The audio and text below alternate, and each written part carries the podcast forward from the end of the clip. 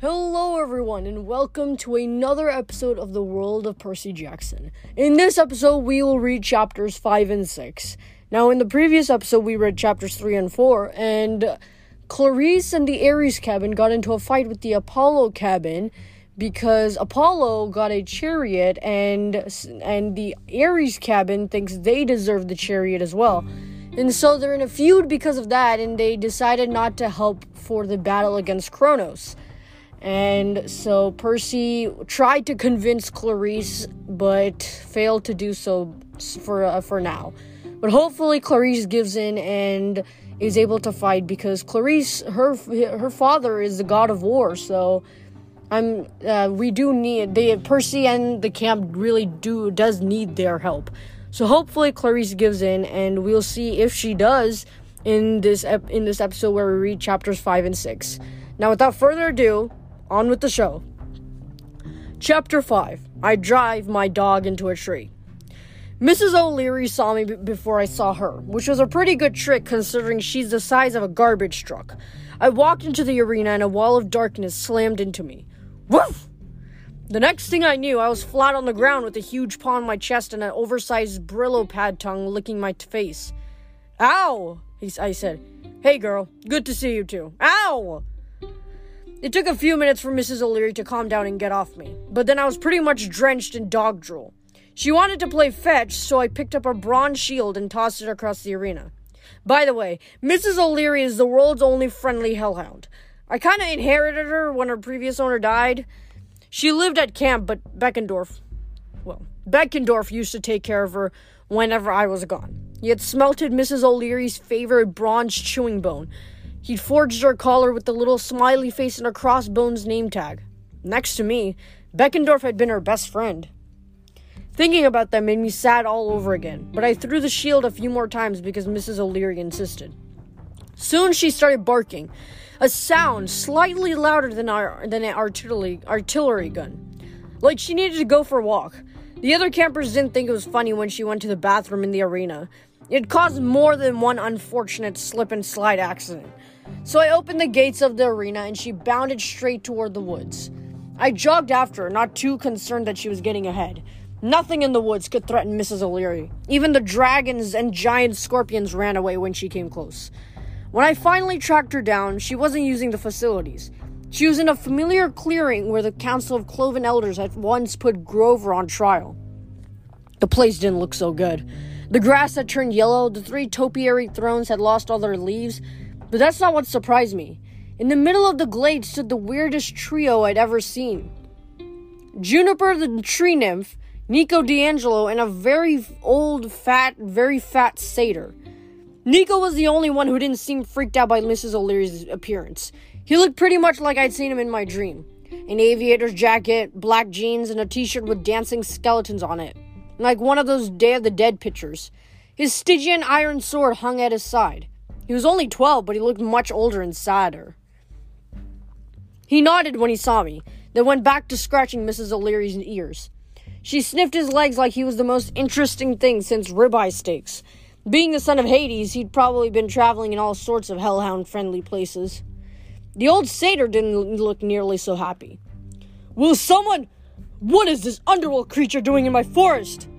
He waved his arms and trotted on his hooves as if the grass were hot. You there, Percy Jackson. Is this your beast? Sorry, Leneus, I said. That's your name, right? The satyr rolled his eyes. His fur was dust bunny gray and a spider web grew between his horns. His belly would have made him an invincible bumper car. Well, of course I'm Leneus. Don't tell me you've forgotten a member of the council so quickly. Now call off your beast. Woof! Mrs. O'Leary said happily. The old satyr gulped. Make it go away! Juniper, I will not help you under these circumstances. Juniper turned toward me. She was pretty in a dryady way, with her purple go- go- gossamer dress and her elfish face, but her eyes were green tinted with chlorophyll from crying. Percy, she sniffled. I was just asking for Grover. I know something's happened. He wouldn't have stayed gone this long if he wasn't in trouble. I was hoping that Leneus. I told you, the satyr protested. You are better off without that traitor. Juniper stamped her foot. He is not a traitor. He's the bravest satyr ever, and I want to know where he is. Woof! Leneus's knees started knocking. I, I won't answer questions with this hellhound sniffing my tail. Nico looked like he was trying to not crack up. I'll walk the dog, he volunteered. He whistled, and Mrs. O'Leary bounded after him to the far end of the grove. Leneus huffed indignantly and brushed the twigs off his shirt. Now, I was trying, as I was trying to explain, young lady, your boyfriend has not sent any reports since we voted him into exile. You tried to vote him into exile, I corrected. Chiron and Dionysus stopped you. Bah! They're honorary council members. It wasn't a proper vote. I'll tell Dionysus you said that. Leneus paled. I only meant. Now, see here, Jackson. This is none of your business. Grover's my friend, I said. He wasn't lying to you about Pan's death. I saw it myself. You were just too scared to accept the truth. Leneus's lips quivered. No! Grover's a liar and good riddance. We're better off without him. I pointed at the withered thrones. If things are so going so well, where are your friends? Looks like your council has been meeting lately. Marin and Silas, I, I, I'm sure they'll be back, he said. I could hear the panic in his voice. They're just taking some time off to think. It's been a very unsettling year. It's going to get a lot more unsettling, I promised.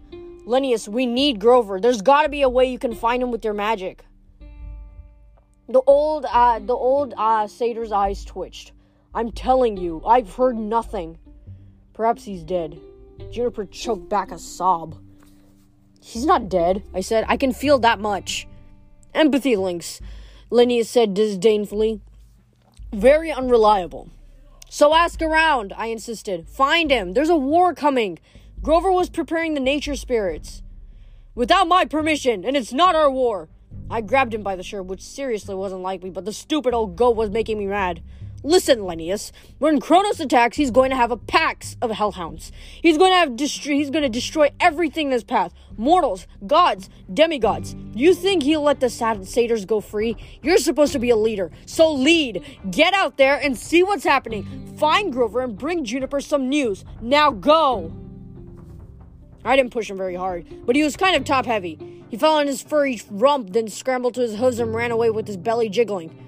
Grover will never be accepted. He will die an outcast. When he disappeared into the bushes, Juniper wiped her eyes. I'm sorry, Percy. I, I didn't mean to get you involved. Leneus is, a- is still a lord of the wild. You don't want to make an enemy of him. No problem, I said. I've got worse enemies than overweight satyrs. Nico walked back to us. Good job, Percy. Judging from the trail of goat pellets, I'd say you shook him up pretty well. I was afraid I knew why Nico was here, but I tried for a smile. Welcome back. Did you come by just to see Juniper? He blushed. Um, no, that was an accident. I kind of dropped into the middle of the conversation. He scared us to death, Juniper said, right out of the shadows. But Nico, you are the son of Hades and all. Uh, are you sure you haven't heard anything from about Grover? Nico shifted his weight. Juniper, like I tried to tell you, even if Grover died, he would reincarnate into something else in nature. I can't sense things like that, only mortal souls. But if you do hear anything, she pleaded, putting her hand on his arm. Anything at all? Nico's cheeks got even brighter red. Uh, you bet. I'll keep my ears open. We'll find him, Juniper. I promise. Grover's alive, I'm sure. There must be a simple reason why he hasn't contacted us. She nodded glumly. I hate not being able to leave the forest. He could be anywhere, and I'm stuck here waiting. Oh, if that silly goat got him, has got himself hurt. Mrs. O'Leary bounded back over and took an interest in Juniper's dress. Juniper yelped, Oh, no, you don't! I don't know about dogs and trees! I'm gone! She went poof into green mist. Mrs. O'Leary looked disappointed, but she lumbered off to find another target, leaving Nico and me alone. Nico tapped his sword on the ground. A tiny mound of animal bones erupted from the dirt. They knit themselves together into a skeletal field mouse and scampered off. I was sorry to hear about Beckendorf. A lump formed in my throat. How did you? I talked to his ghost. Oh, right. I never get used to the fact that his 12 year old kids spend more time talking with the dead than the living. Did he say anything? He doesn't blame you. He figured you'd be beating yourself up, and he said you shouldn't. Is he going to try for rebirth? Nico shook his head. He's staying in Elysium. Said he's waiting for someone. Not sure what he meant, but he seems okay with death. Wasn't much comfort, but it was something. I had a vision you were on Mount Tam, I told Nico. Was that real? He said, I didn't mean to be spying on the Titans, but I was in the neighborhood. Doing what? Nico tugged at his sword belt, following a lead on, you know, my family. I nodded. I knew his past was a painful subject. Until two years ago, he and his sister Bianca had been frozen in time at a place called the Lotus Hotel for uh, and Casino. They'd been there for like 27 years, 70 years. Eventually, a mysterious lawyer rescued them and checked them into a boarding school. But Nico had no memories of his life before the casino. He didn't know anything about his mother. He didn't know who the lawyer was or why they'd been frozen in time or allowed to go free. After Bianca died and left Nico alone, he'd been obsessing with finding answers. So, how'd it go? I asked. Any luck? No, he murmured, but I may have a new lead soon. What's the lead? Nico chewed his lip. That's not important right now. You know why I'm here. A feeling of dread started building in my started to build in my chest. Ever since Nico first proposed his plan for beating Kronos last summer, I had nightmares about it. He would show up occasionally and press me for an answer, but I kept putting him off. Nico, I don't know, I said. It seems pretty extreme. You've got Typhon coming in what? A week? Most of the other Titans are unleashed now and on Kronos' side. Maybe it's time to think extreme. I looked back toward the camp. Even from this distance, I could hear the Ares and Apollo campers fighting again, yelling curses and spouting bad poetry. They're no match for the Titan army, Nico said. You know that. This comes down to you and Luke, and there's only one way you can beat Luke. I remember the fight on the Princess Andromeda. I've been hopelessly outmatched. Kronos had almost killed me with a single cut to my arm, and I couldn't even wound him. Riptide had glanced right off his skin. We can give you the great same power, Nico urged. You heard the great prophecy, unless you want to have your soul reaped by your cursed blade. I wonder how Nico had heard the prophecy. Probably from some from some ghost. You can't prevent a prophecy, I said, but you can fight it. Nico had a strange hungry light in his eyes. You can become invincible. Maybe we should wait, try to fight without No! Nico snarled. It has to be now. I stared at him. I hadn't seen his temper flare like that in a long time. Um, you sure you're okay? He took a deep breath.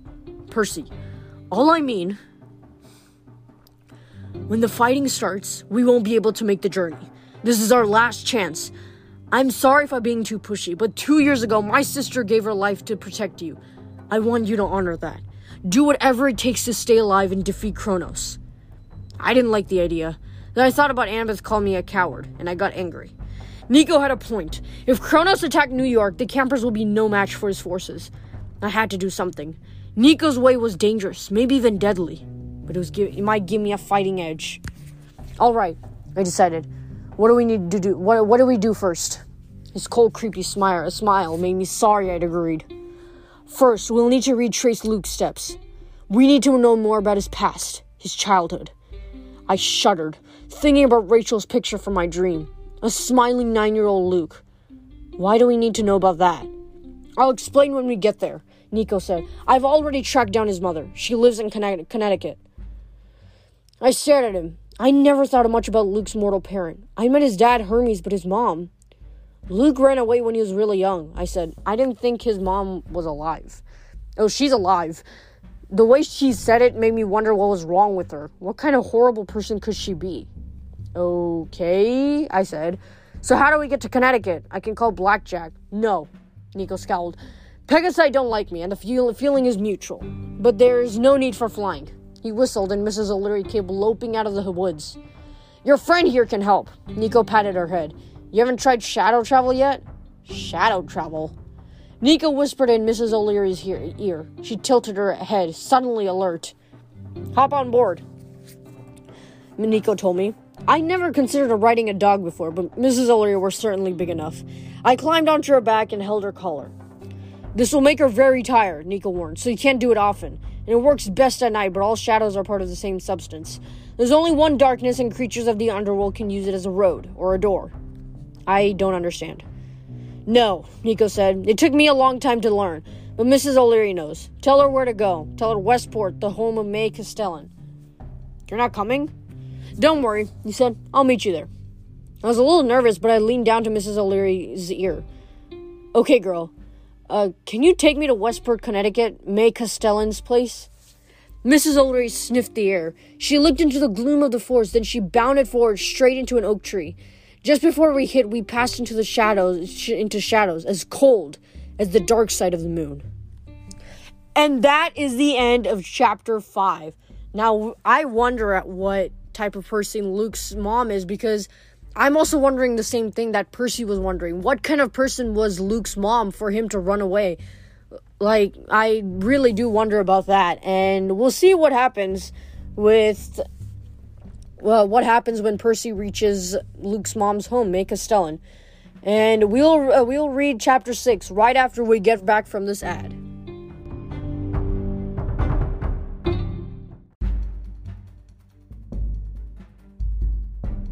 And we are back from the ads, and now we'll read chapter 6 My Cookies Get Scorched. I don't rec- recommend shadow travel if you're scared of A. The dark, B. Cold shivers up your spine, C. Strange noises, D. Going so fast you feel like your face is peeling off. In other words, I thought it was awesome. One minute I couldn't see anything. I could only feel Mrs. O'Leary's fur and my fingers wrapped around the bronze links of her dog collar. The next minute, the shadows melted into a new scene. We were on a cliff in the woods of Connecticut. At least it looked like Connecticut from the few times I'd been there. Lots of trees, low stone walls, big houses. Down one side of the cliff, a highway cut through the through a ravine. Down the other side was someone's backyard. The property was huge, more wilderness than lawn. The house was a two-story white colonial. Des- despite the fact that it was right on the other side of the hill from a highway, it felt like it was in the middle of nowhere. I could see a light glowing in the kitchen window. A rusty old swing set stood under an apple tree. I couldn't imagine living in a house like this, with an actual yard and everything. I lived in a tiny apartment or a school dorm my whole life. If this was Luke's home, I wondered why he'd ever want to leave. Mrs. O'Leary staggered. I remember what Nico had said about shadow travel draining her, so I slipped off her back. She let out a huge toothy yawn that would have scared a T Rex then turned in a circle and flopped down so hard the ground shook. Nico appeared right next to me, as if the shadows had darkened and created him. He stumbled, but I caught his arm. I'm okay, he managed, rubbing his eyes. How did you do that? Practice. A few times running into walls, a few accidental trips to China. Mrs. O'Leary started snoring. If it hadn't been for the roar of traffic behind us, I'm sure she would have woken up the whole neighborhood. Are you gonna take a nap too? I asked Nico. He shook his head. The first time I shadow traveled, I passed out for a week. Now it just makes me a little drowsy, but I can't do it more than once or twice a night. Mrs. O'Leary won't be going anywhere for a while. So we've got some quality time in Connecticut. I gazed at the white colonial wind house. What now? We ring the doorbell, Nico said. If I were Luke's mom, I would not have opened my door at night for two strange kids, but I wasn't anything like Luke's mom. I knew that even before we reached the front door, the sidewalk was lined with those little stuffed beanbag animals you see in gift shops. There were miniature lions, pigs, dragons, hydras, even a teeny minotaur in a little, little minotaur diaper. Judging from their sad shape, the beanbag creatures had been sitting out here a long time, since the snow melted last spring at least. One of the hydras had a tree sapling sprouting between its necks. The front porch was infested with wine wind chimes. Shiny bits of glass and metal clinked in the breeze. Brass ribbons tinkled like water and made me realize I need to use the bathroom. I didn't know how Mrs. Castellan could stand all the noise. The front door was painted turquoise. The name Castellan was written in English and below in Greek. Nico looked at me. Ready? He'd barely tapped the door when it swung open. Luke! The old cr- lady cried happily. She looked like someone who enjoyed sticking her fingers in electrical sockets. Her white hair stuck out in tufts all over her head. Her pink house dress was covered in scorch marks and smears of ash. When she smiled, her face looked unnaturally stretched, and the high voltage light in her eyes made me wonder if she was blind. Oh, my dear boy! She hugged Nico. I was trying to figure out why she thought Nico was Luke. They looked absolutely nothing alike. When she smiled at me and said, Luke! She forgot all about Nico and gave me a hug. She smelled like burned cookies. She was thin as a scarecrow, but that didn't stop her from almost crushing me. Come in, she insisted. I have your lunch ready. She ushered us inside. The living room was even weirder than the front lawn. Mirrors and candles filled every available space. I couldn't look anywhere without seeing my own reflection. Above the mantel, a little a little bronze Hermes flew around the second hand of a ticking clock. I tried to imagine the god of messengers ever ever falling in love with this old woman, but the idea was too bizarre. Then I noticed a framed picture on the mantel, and I froze. It was exactly like Rachel's sketch. Luke, around nine years old, with blonde hair and a big smile and two missing teeth. The lack of a scar on his face made him look like a di- different person, carefree and happy. How could have Rachel known about this picture? This way, my dear. Miss Castellan steered me toward the back of the house. Oh, I told them you would come back. I knew it. She sat us down at the kitchen table. Stacked on the counter were hundreds, I mean hundreds, of Tupperware boxes with peanut butter and jelly sandwiches inside. The ones on the bottom were green and fuzzy like they'd been there for a long time. The smell reminded me of my sixth grade locker. And that's not a good thing. On top of the oven was a stack of cookie sheets. Each one had a dozen burned cookies on it. In the sink was a mountain of empty plastic Kool Aid pitchers. A beanbag Medusa sat by the faucet like she was guarding the mess. Miss Castellan started humming as she got out peanut butter and jelly and started making a new sandwich. Something was burning in the oven. I got the feeling more cookies were on the way. Above the sink, taped all around the window, were dozens of little pictures cut from magazines and newspaper ads. Pictures of Hermes from the FTD Flowers logo and Quickie Cleaners. Pictures of the caduceus from medical aids, uh, medical ads. My heart sank. I wanted to get out of that room, but Miss Castellan kept smiling at me as if she as she made the sandwich, like she was making sure I didn't bolt. Nico coughed. um, Miss Castellan? Mm. Hmm? We need to ask you about your son. Oh, yes. They told me he would never come back, but I knew better. She patted my cheek affectionately, giving me peanut butter racing stripes. When did you last see him? Nico asked. Her eyes lost focus. He was so young when he left, she said wistfully. Third grade. That's too young to run away. He said he'd be back for lunch. And I waited. He likes peanut butter sandwiches and cookies and Kool Aid. He'll be back for lunch very soon. And she looked at me and smiled. Why, look, there you are. You look so handsome. You have your father's eyes. She turned toward the pictures of Hermes above the sink. Now there's a good man. Yes, indeed. He's come to visit me, you know. The clock kept ticking in the other room. I wiped the peanut butter off my face and looked at Nico pleadingly, like, Can we get out of here now? Ma'am, Nico said. What, uh, what happened to your eyes? Her gaze seemed fractured, like she was trying to focus on him through a kaleidoscope.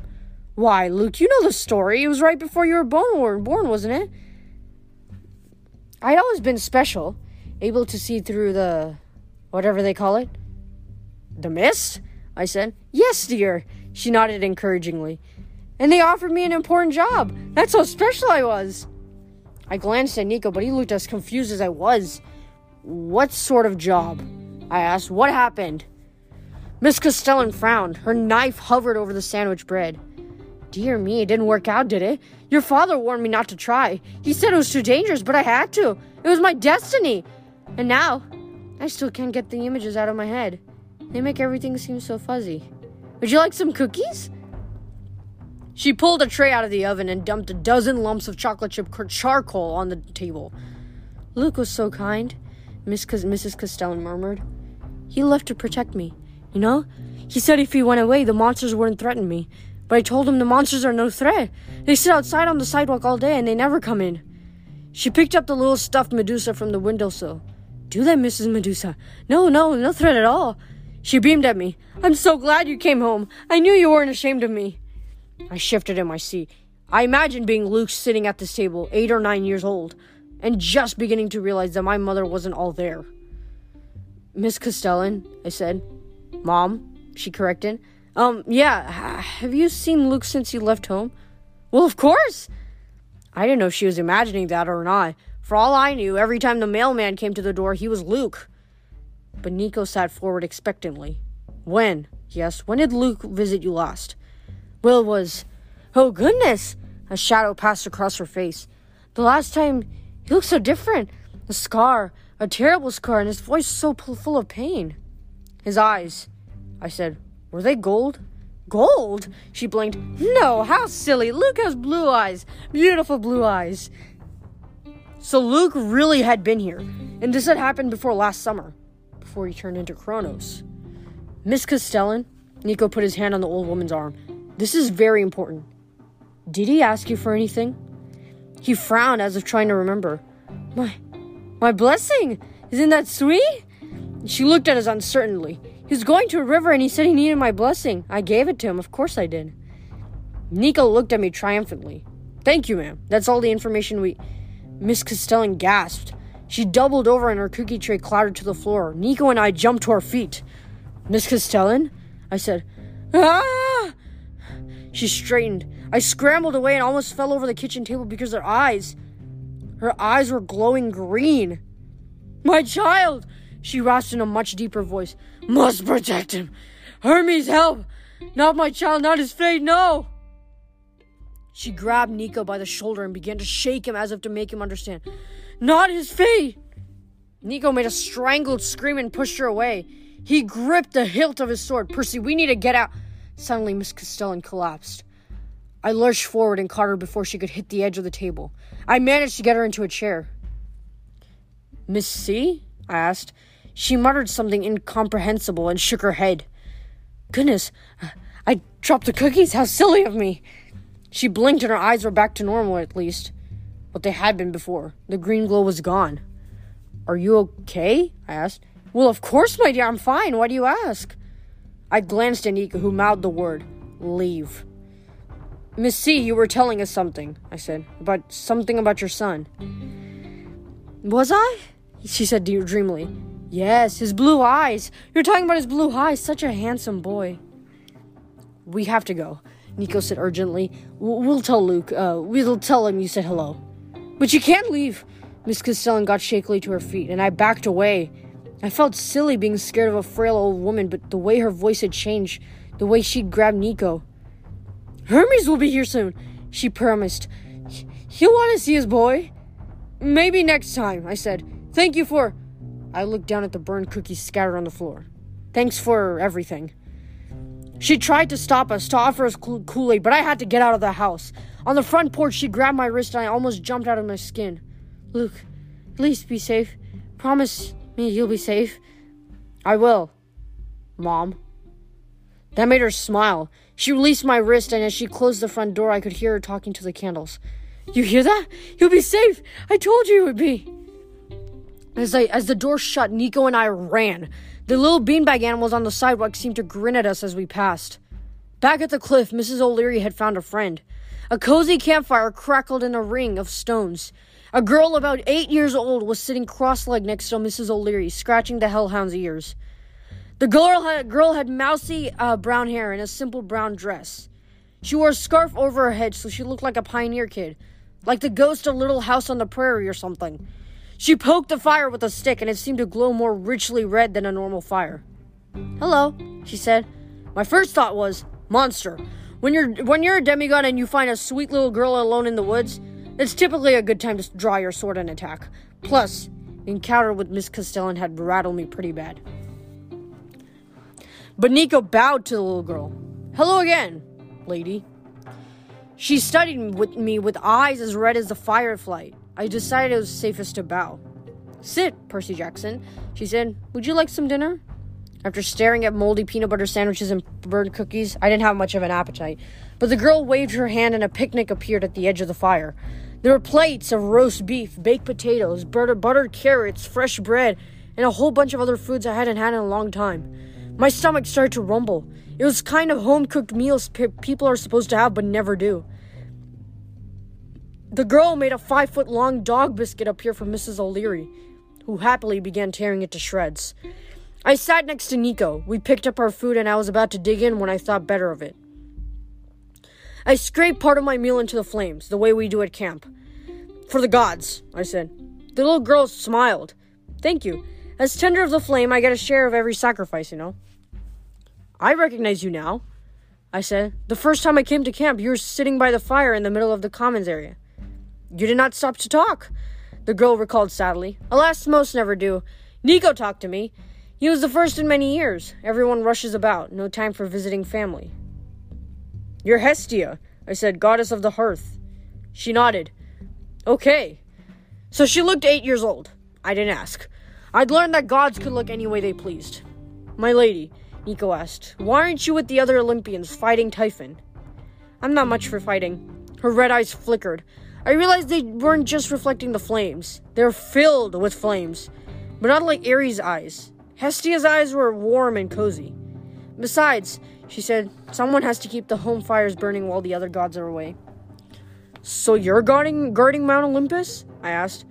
Guard may be too strong of a word, but if you ever need a warm place to sit in home and, and a home cooked meal, you are welcome to visit. Now eat. My plate was empty before I knew it. Nico scarfed his down just as fast. That was great, I said. Thank you, Hestia. She nodded. Did you have a good visit with May Castellan? For a moment, I'd almost forgotten the old lady with her bright eyes and her maniacal smile. The way she'd suddenly seemed possessed. What's wrong with her exactly? I asked. She was born with the gift, Hestia said. She could see through the mist. Like my mother, and I, I said. And I was also th- thinking, like Rachel. But the glowing eyes thing? Some bear the curse of sight better than others, the goddess said sadly. For a while, May Castellan had many talents. She attracted the attention of Hermes himself. They had a beautiful baby boy. For a brief time, she was happy, and then she went too far. I remember what Mrs. Castellan had said. They offered me an important job. It didn't work. I wonder what kind of job left you like that. One minute she was all happy. I said, and then she was freaking out about her son's fate like she knew he'd turned to Kronos. What happened to to divide her like that? The goddess' face darkened. That is a story I do not like to tell. But May Castellan saw too much. If you are to understand your enemy Luke, you must understand his family. I thought about the little pictures of Hermes taped above May Castellan's sink. I wonder if Miss Castellan had been so crazy when Luke was little. That green eyed fit could, could have seriously scared a nine year old kid. And if Hermes never visited, if he'd left Luke alone alone with his mom all those years. no wonder Luke ran away, I said. I mean, it wasn't right to leave his mom like that, but still, he was just a kid. Hermes shouldn't have abandoned them. Hestia scratched behind Mrs. O'Leary's ears. The hellhound wagged her tail and accidentally knocked over a tree. It's easy to judge others, Hestia warned, but will you follow Luke's path? Seek the same powers? Nico set down his plate. We have no choice, my lady. It's the only way Percy stands a chance. Hmm. Hestia opened her hand and the fire roared. Flames shot 30 feet into the air. Heat slapped me in the face and the fire died back to normal, down to normal. Not all powers are spectacular. Hestia looked at me. Sometimes the hardest power is to, ma- to master is the power of yielding. Do you believe me? Uh huh, I said. Anything to keep her from messing with her flame powers again. The goddess smiled. you are a good hero, Percy Jackson. Not too proud. I like that. But you have much to learn. When Dionysus was made a god, I gave my throne for him. It was the only way to avoid a civil war among the gods. It unbalanced the ga- council, I remembered. Suddenly there were seven guys and five girls. Hestia shrugged. It was the best solution, not a perfect one. Now I tend the fire. I fade slowly into the background. No one will ever write epic poems about the deeds of Hestia. Most demigods don't even stop to talk to me, but that is no matter. I keep the peace, I yield when necessary. Can you do this? I don't know what you mean. She studied me. Perhaps not yet, but soon. Will you com- continue your quest? Is that why you're here? To warn me against going? Hestia shook her head. I'm here because when all else fails, when all the other mighty gods have gone off to war, I'm all that's left home, hearth. I'm the last Olympian. You must remember me when you face your final decision. I didn't like the way she said final. I looked at Nico, then back at Hestia's warm, glowing eyes. I have to continue, my lady. I have to stop Luke. I mean, Kronos. Hestia nodded. Very well. I cannot be of much assistance beyond what I've already told you, but since you sacrificed to me, I can return you to your own hearth. I'll see you again, Percy, on Olympus. Her tone was ominous, as though our next meeting would not be happy. The goddess waved her hand and everything faded. Suddenly, I was home. Nico and I were sitting on the couch in my mom's apartment on the Upper East Side. That was the good news. The bad news was that the rest of the living room was occupied by Mrs. O'Leary.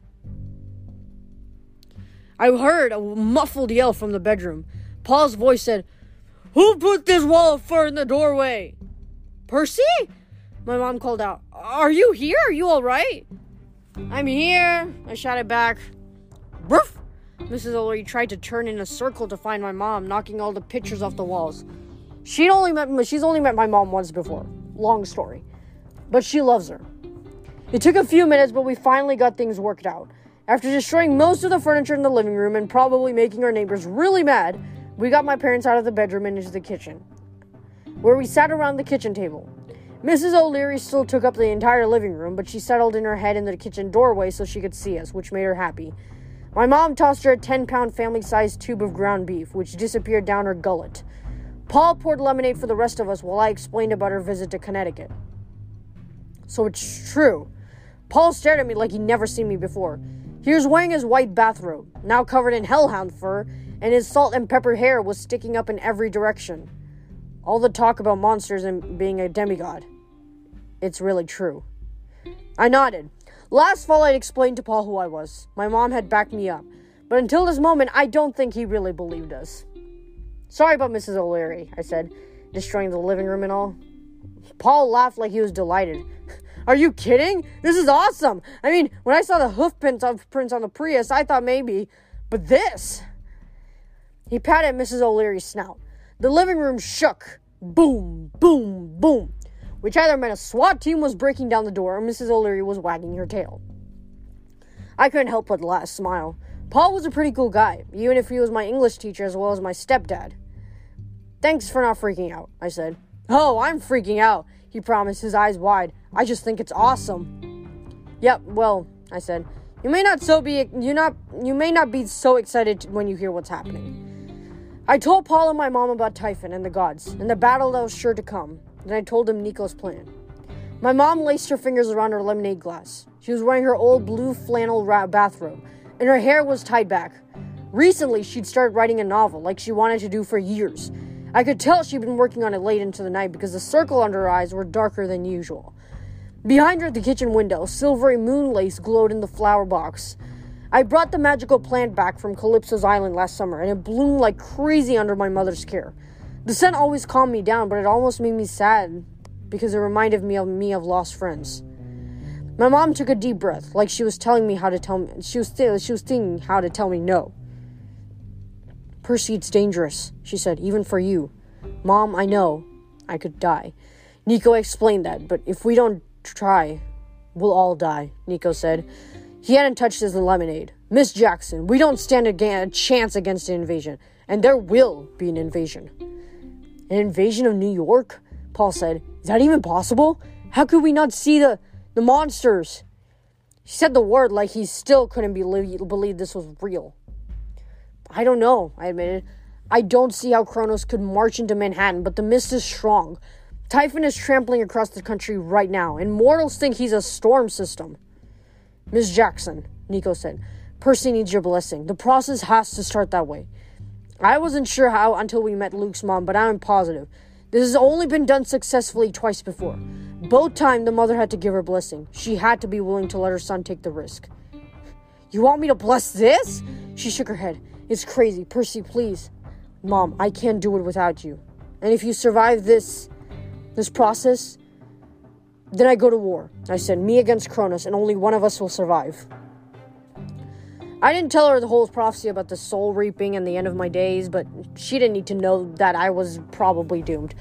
I could only hope I'd stop Kronos and save the rest of the world before I died. You're my son, she said miserably. I can't just. I could tell I'd have to push her harder if I wanted her to agree, but I didn't want to. I remember poor Miss Castellan in her kitchen, waiting for her son to come home, and I realized how lucky I was. My mom had always been there for me, always tried to make things normal for me. Even with the gods and monsters and stuff, she put up with me going off on adventures. But now I was asking her blessing to do something that would probably get me killed. I locked eyes with Paul, and some kind of understanding passed between us. Sally. He put his hand over my mother's hands. I claim I can't claim to know what you and Percy have been going through all these years, but it sounds to me it sounds like Percy is doing something noble.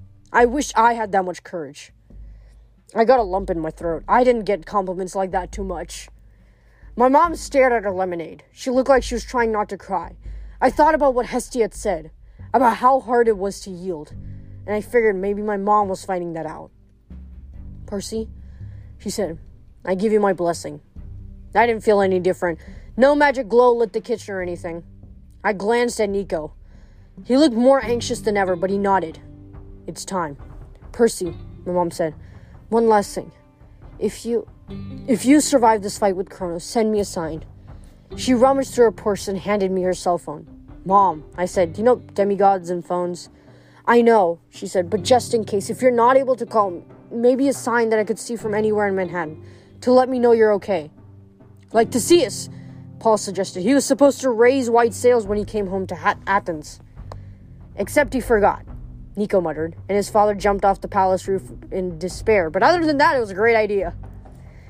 What about a flag or a flare? My mom said. From Olympus, the Empire State Building. Something blue, I said. We had a running joke for years about blue food. It was my favorite color, and my mom went out of her way to humor me. Every year, my birthday cake, my Easter basket, my Christmas candy canes always had to be blue. Yes, my mom agreed. I'll watch for a blue signal and I'll try to avoid jumping off palace roofs. She gave me one last hug. I tried not to feel like I was saying goodbye. I shook hands with Paul, then Nico and I walked toward the, to the kitchen doorway and looked at Mrs. O'Leary. Sorry, girl, I said. Shadow travel time again. She whimpered and crossed her paws over her snout. Where now? I asked Nico. Los Angeles? No need, he said. There's a closer entrance to the underworld. And that is the end of chapter six. Ooh, I really do hope that Percy makes out of this alive and he returns a hero along with Nico. And yeah, we'll find out next week what Percy and Nico what their actual plan is and what they just they want they want to do to fight against Typhon and Kronos.